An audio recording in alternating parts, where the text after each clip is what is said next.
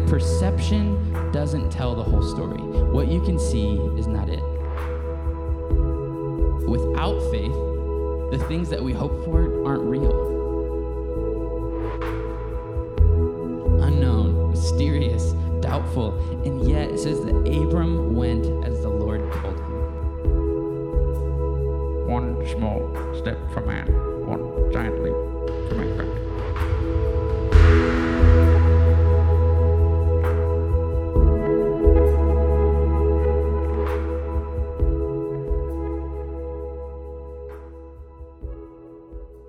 Genesis 12, verses 1 through 7.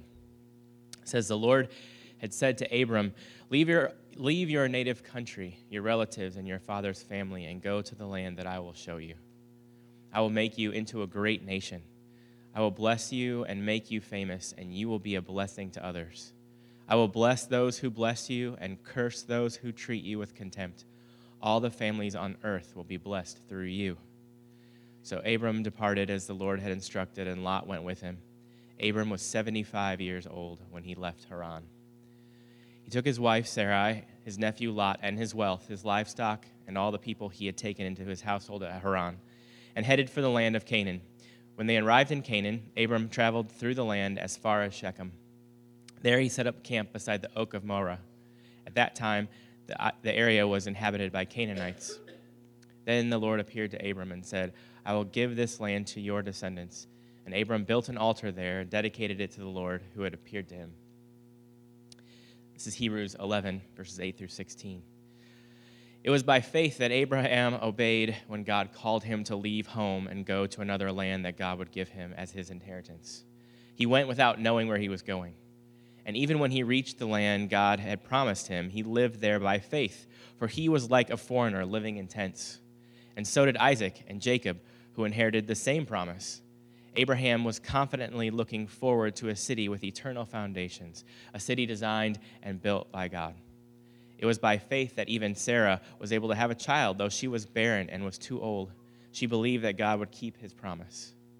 And so a whole nation came from this one man who was as good as dead, a nation with so many people that, like the stars in the sky and the sand on the seashore, there is no way to count them. All these people died, still believing that God had promised them. They did not receive what was promised, but they saw it all from a distance and welcomed it. They agreed that they were foreigners and nomads here on earth. Obviously, people who say such things are looking forward to a country they can call their own. If they had longed for the country they came from, they could have gone back. But they were looking for a better place, a heavenly homeland. That is why God is not ashamed to be called their God, for he has prepared a city for them. Thanks, Ken.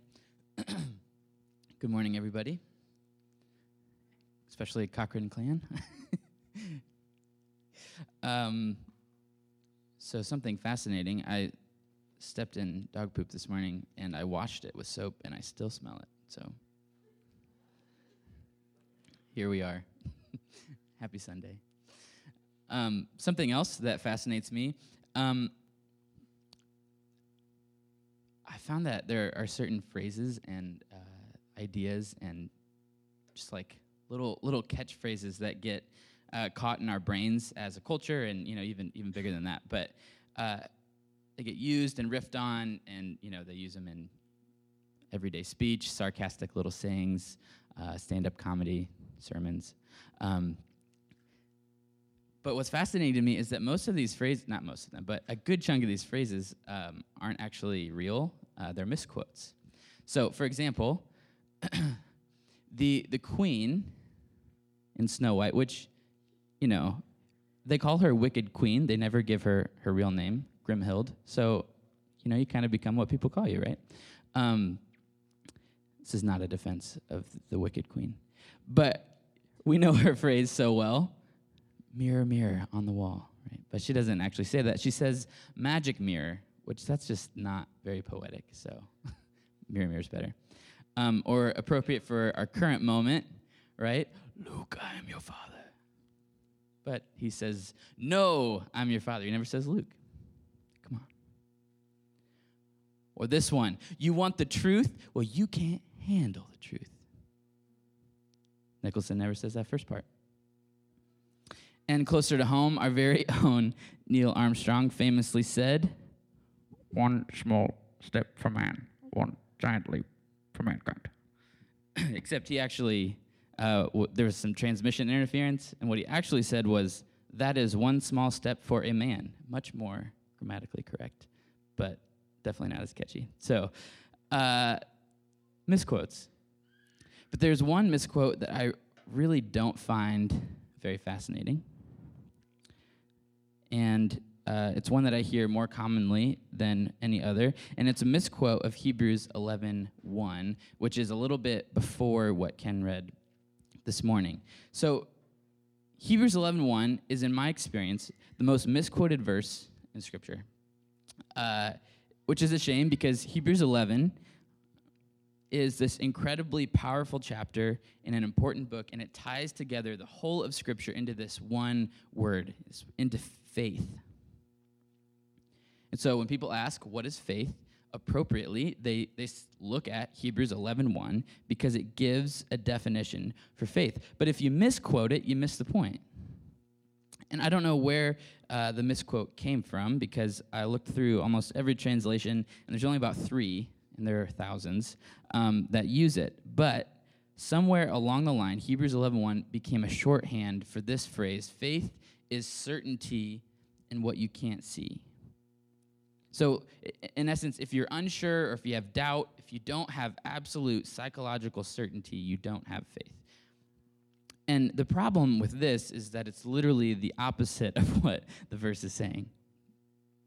And so, I'm not going to get too far into the weeds, but Hebrews 11:1 gives a definition for faith. It says faith is, and then it gives two things. And the hint is that it has nothing to do with rational certainty. So there's some Greek just because. And the two words that we're going to look at are hypostasis and elenkos. So the first word, hypostasis, is a word that means it's the essence of something. It's the substance.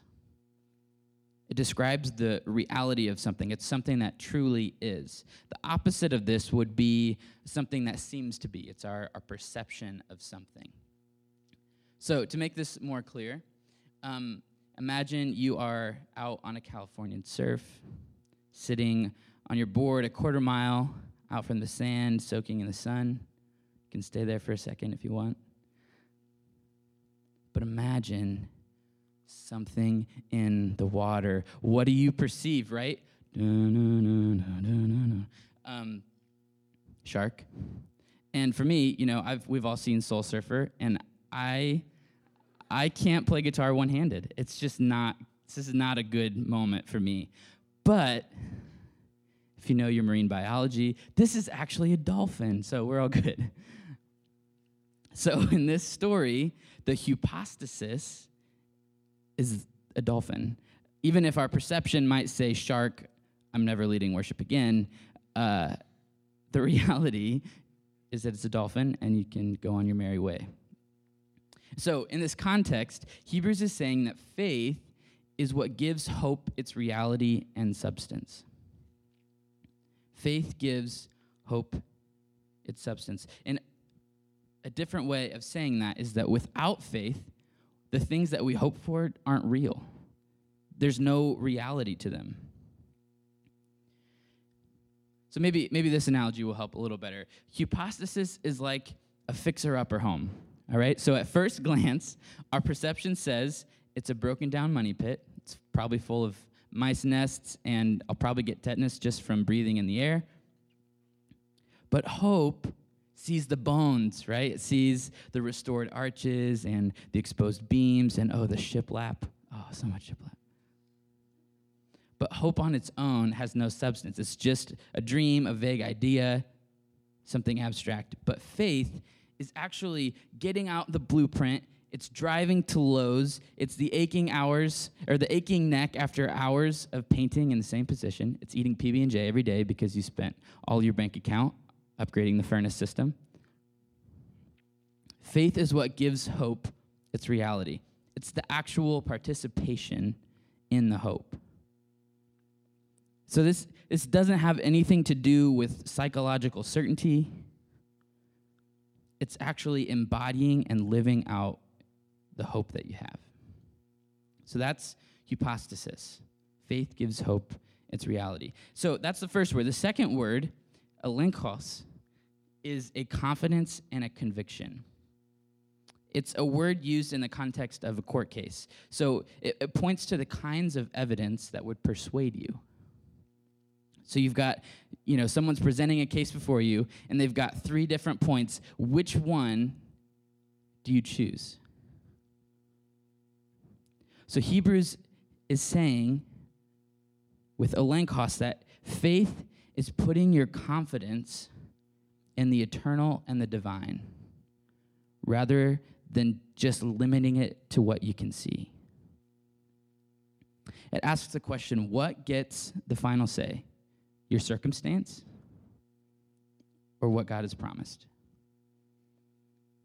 And so faith is not anti-information or anti-reason or academic. I see that all the time. That's not what this is saying. But what it's saying is that perception doesn't tell the whole story. What you can see is not it. So altogether, Hebrews 11:1 goes something like this. Faith is the realization of our hope and the choosing of trust when we can't see. Faith is the realization of our hope. It's the making of it real. And the choosing of trust when we can't see. To put it slightly differently, faith makes our hope real, and it comes as we choose to trust when we don't understand. I heard someone say it like this, kind of the relationship between our perception and faith. Perception and kind of understanding it can get you all the way to the edge of a cliff, but it cannot actually take that jump. So faith is not against reason, but it necessarily goes beyond it because faith happens in that moment when there's no understanding. There is no reason to lean on. Faith makes our hope real, and it comes as we choose to trust when we don't understand. And so why is that such a big deal? Why is that so different?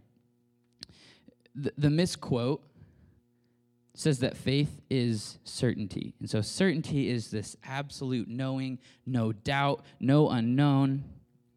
And I think that is such a dangerous connection. To make faith the same as certainty, I think it's really wacky.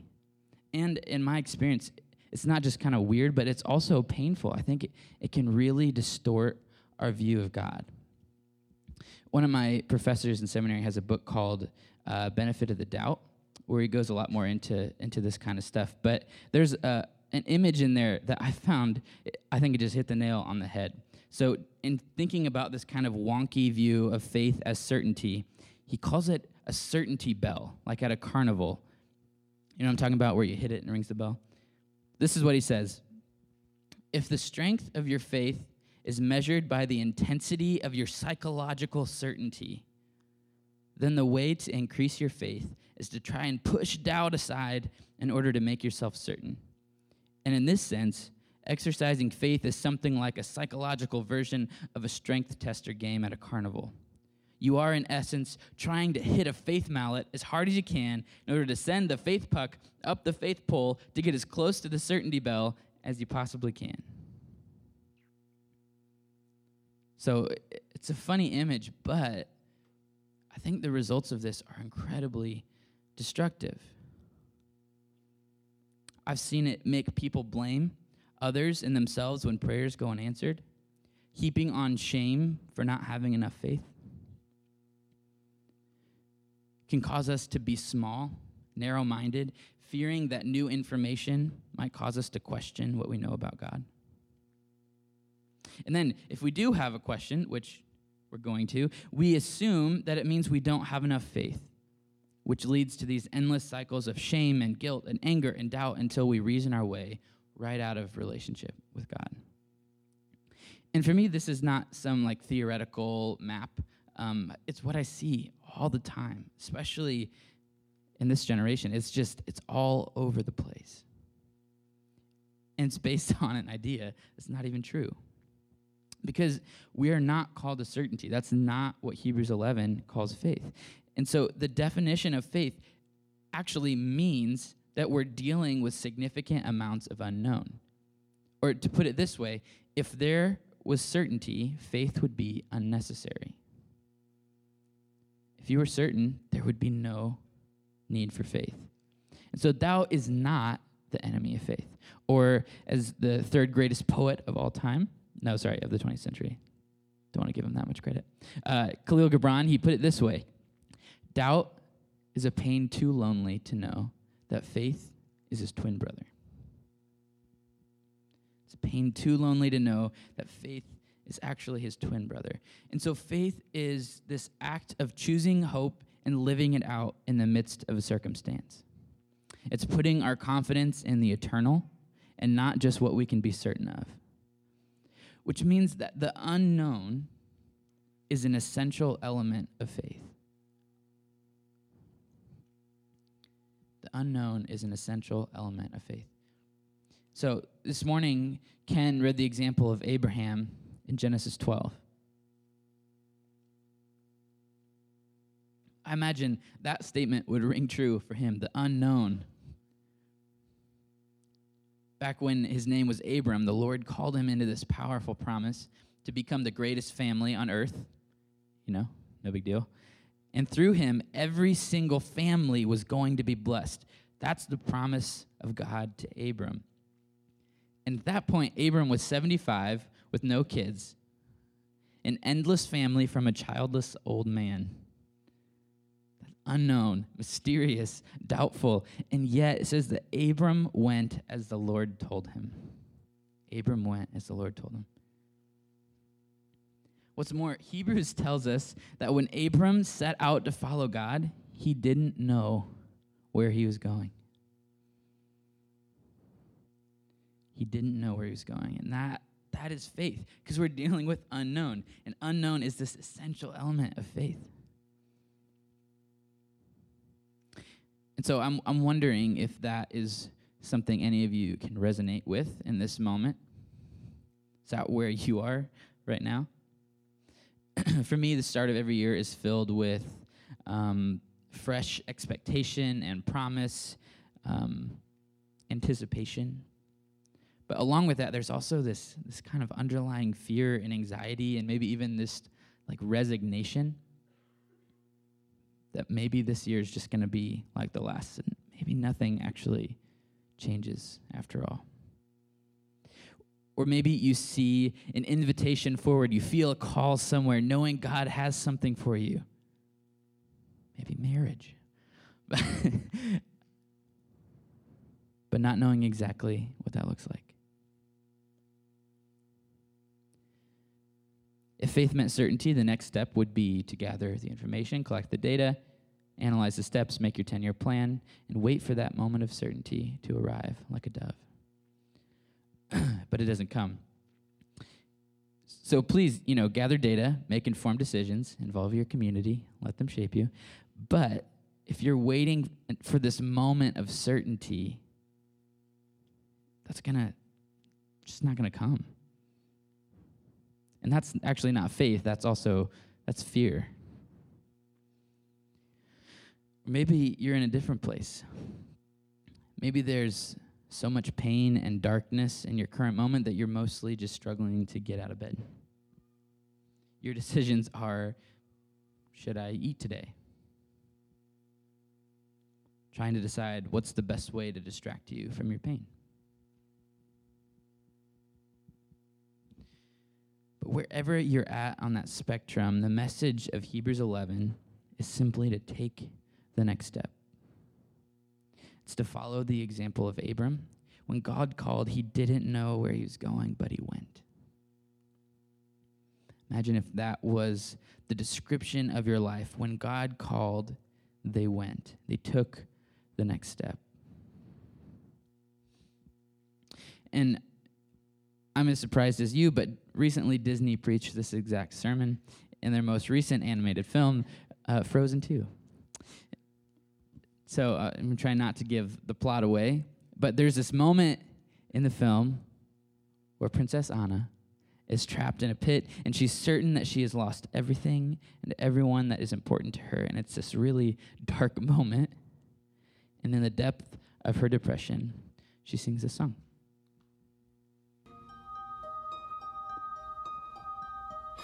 Can there be a day beyond this night? I don't know anymore what is true. I can't find my direction. All alone, the only star that guided me was you. How to rise from the floor when it's not you I'm rising for? Just do the next right thing. Take a step, step again. It is all that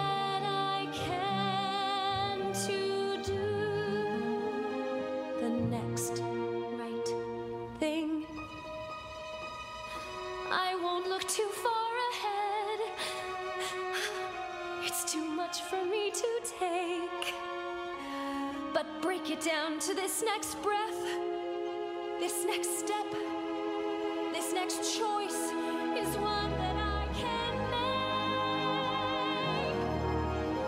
So I walk through this night, stumbling blindly toward the light, and do the next right thing. And with the dawn, what comes then? When it's clear that everything will never be the same again, then I'll make the choice to hear that voice and do the next right thing.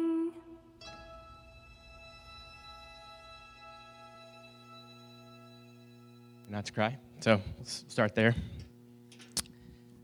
Ralph and I were talking this week and about the service and the thoughts he wanted to share, and asked if I had a story that might connect to what he was going to share. And I said, yeah, I do have a story. And so I'm going to share that a little bit with you today. Yes.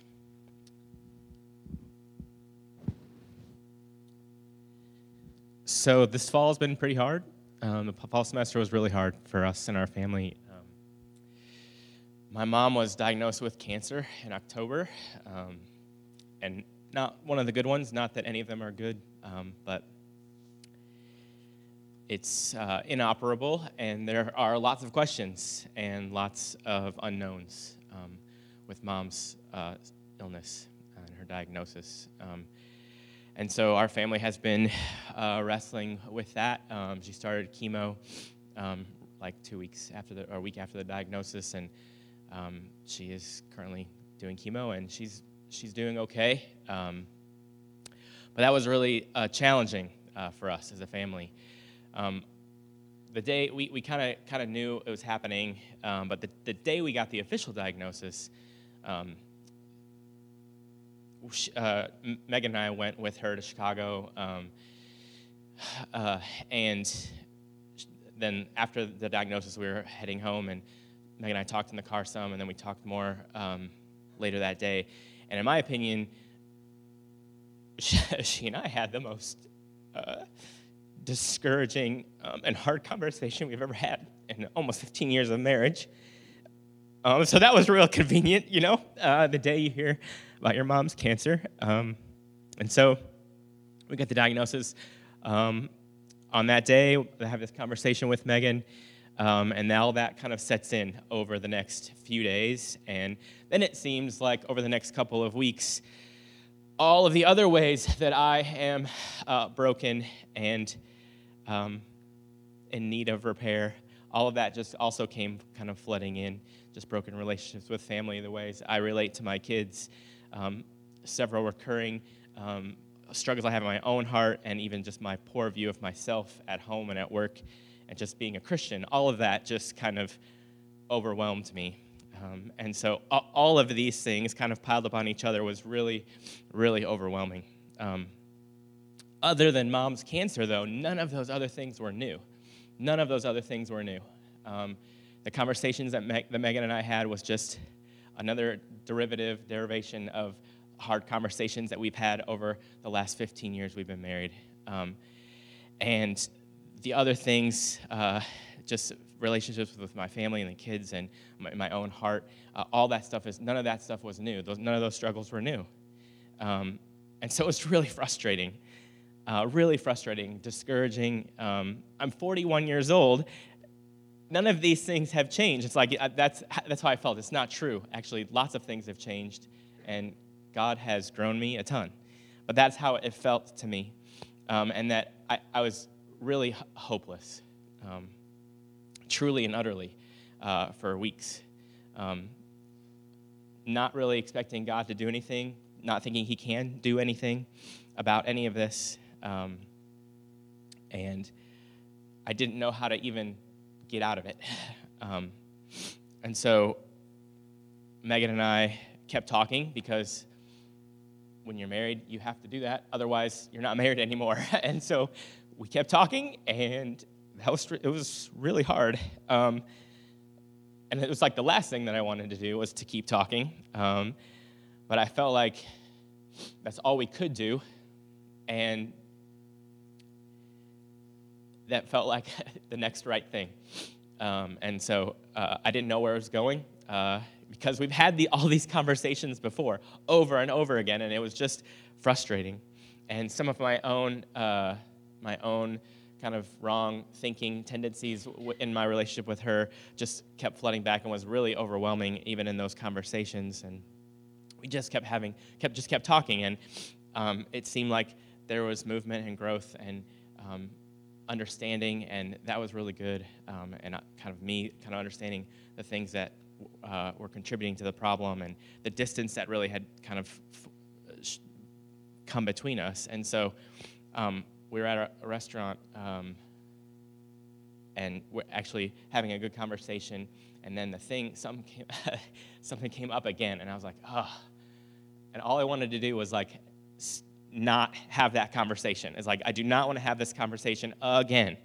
But I felt like God said, you need to stay here. So I stayed, not like leave, but just stay in the conversation. And so we kept talking, and I kind of shared what was actually like really going on in my heart. I didn't really want to do that. I shared, and that felt just like what I needed to do. But I've done that a ton of times before, and always the same results. And Megan shared some things and said very similar things that she said to me before, but there was something different that time. There was something, and it was God's Spirit in her, God's Spirit in me. Something clicked and totally flipped. And this broken way that I've kind of thought about our relationship for so long is gone. It's just gone. And 15 years, we've been having these conversations, and it's gone. Because I just did the thing I felt like I needed to do that I didn't want to do, but I did it anyway, because that's all I could do. That's all I knew how to do. Mom, we're going back to Chicago in a couple weeks for a scan and to see what the tumor's doing, and I don't know what's going to happen with that. There are tons of unknowns about that, and we just have no idea.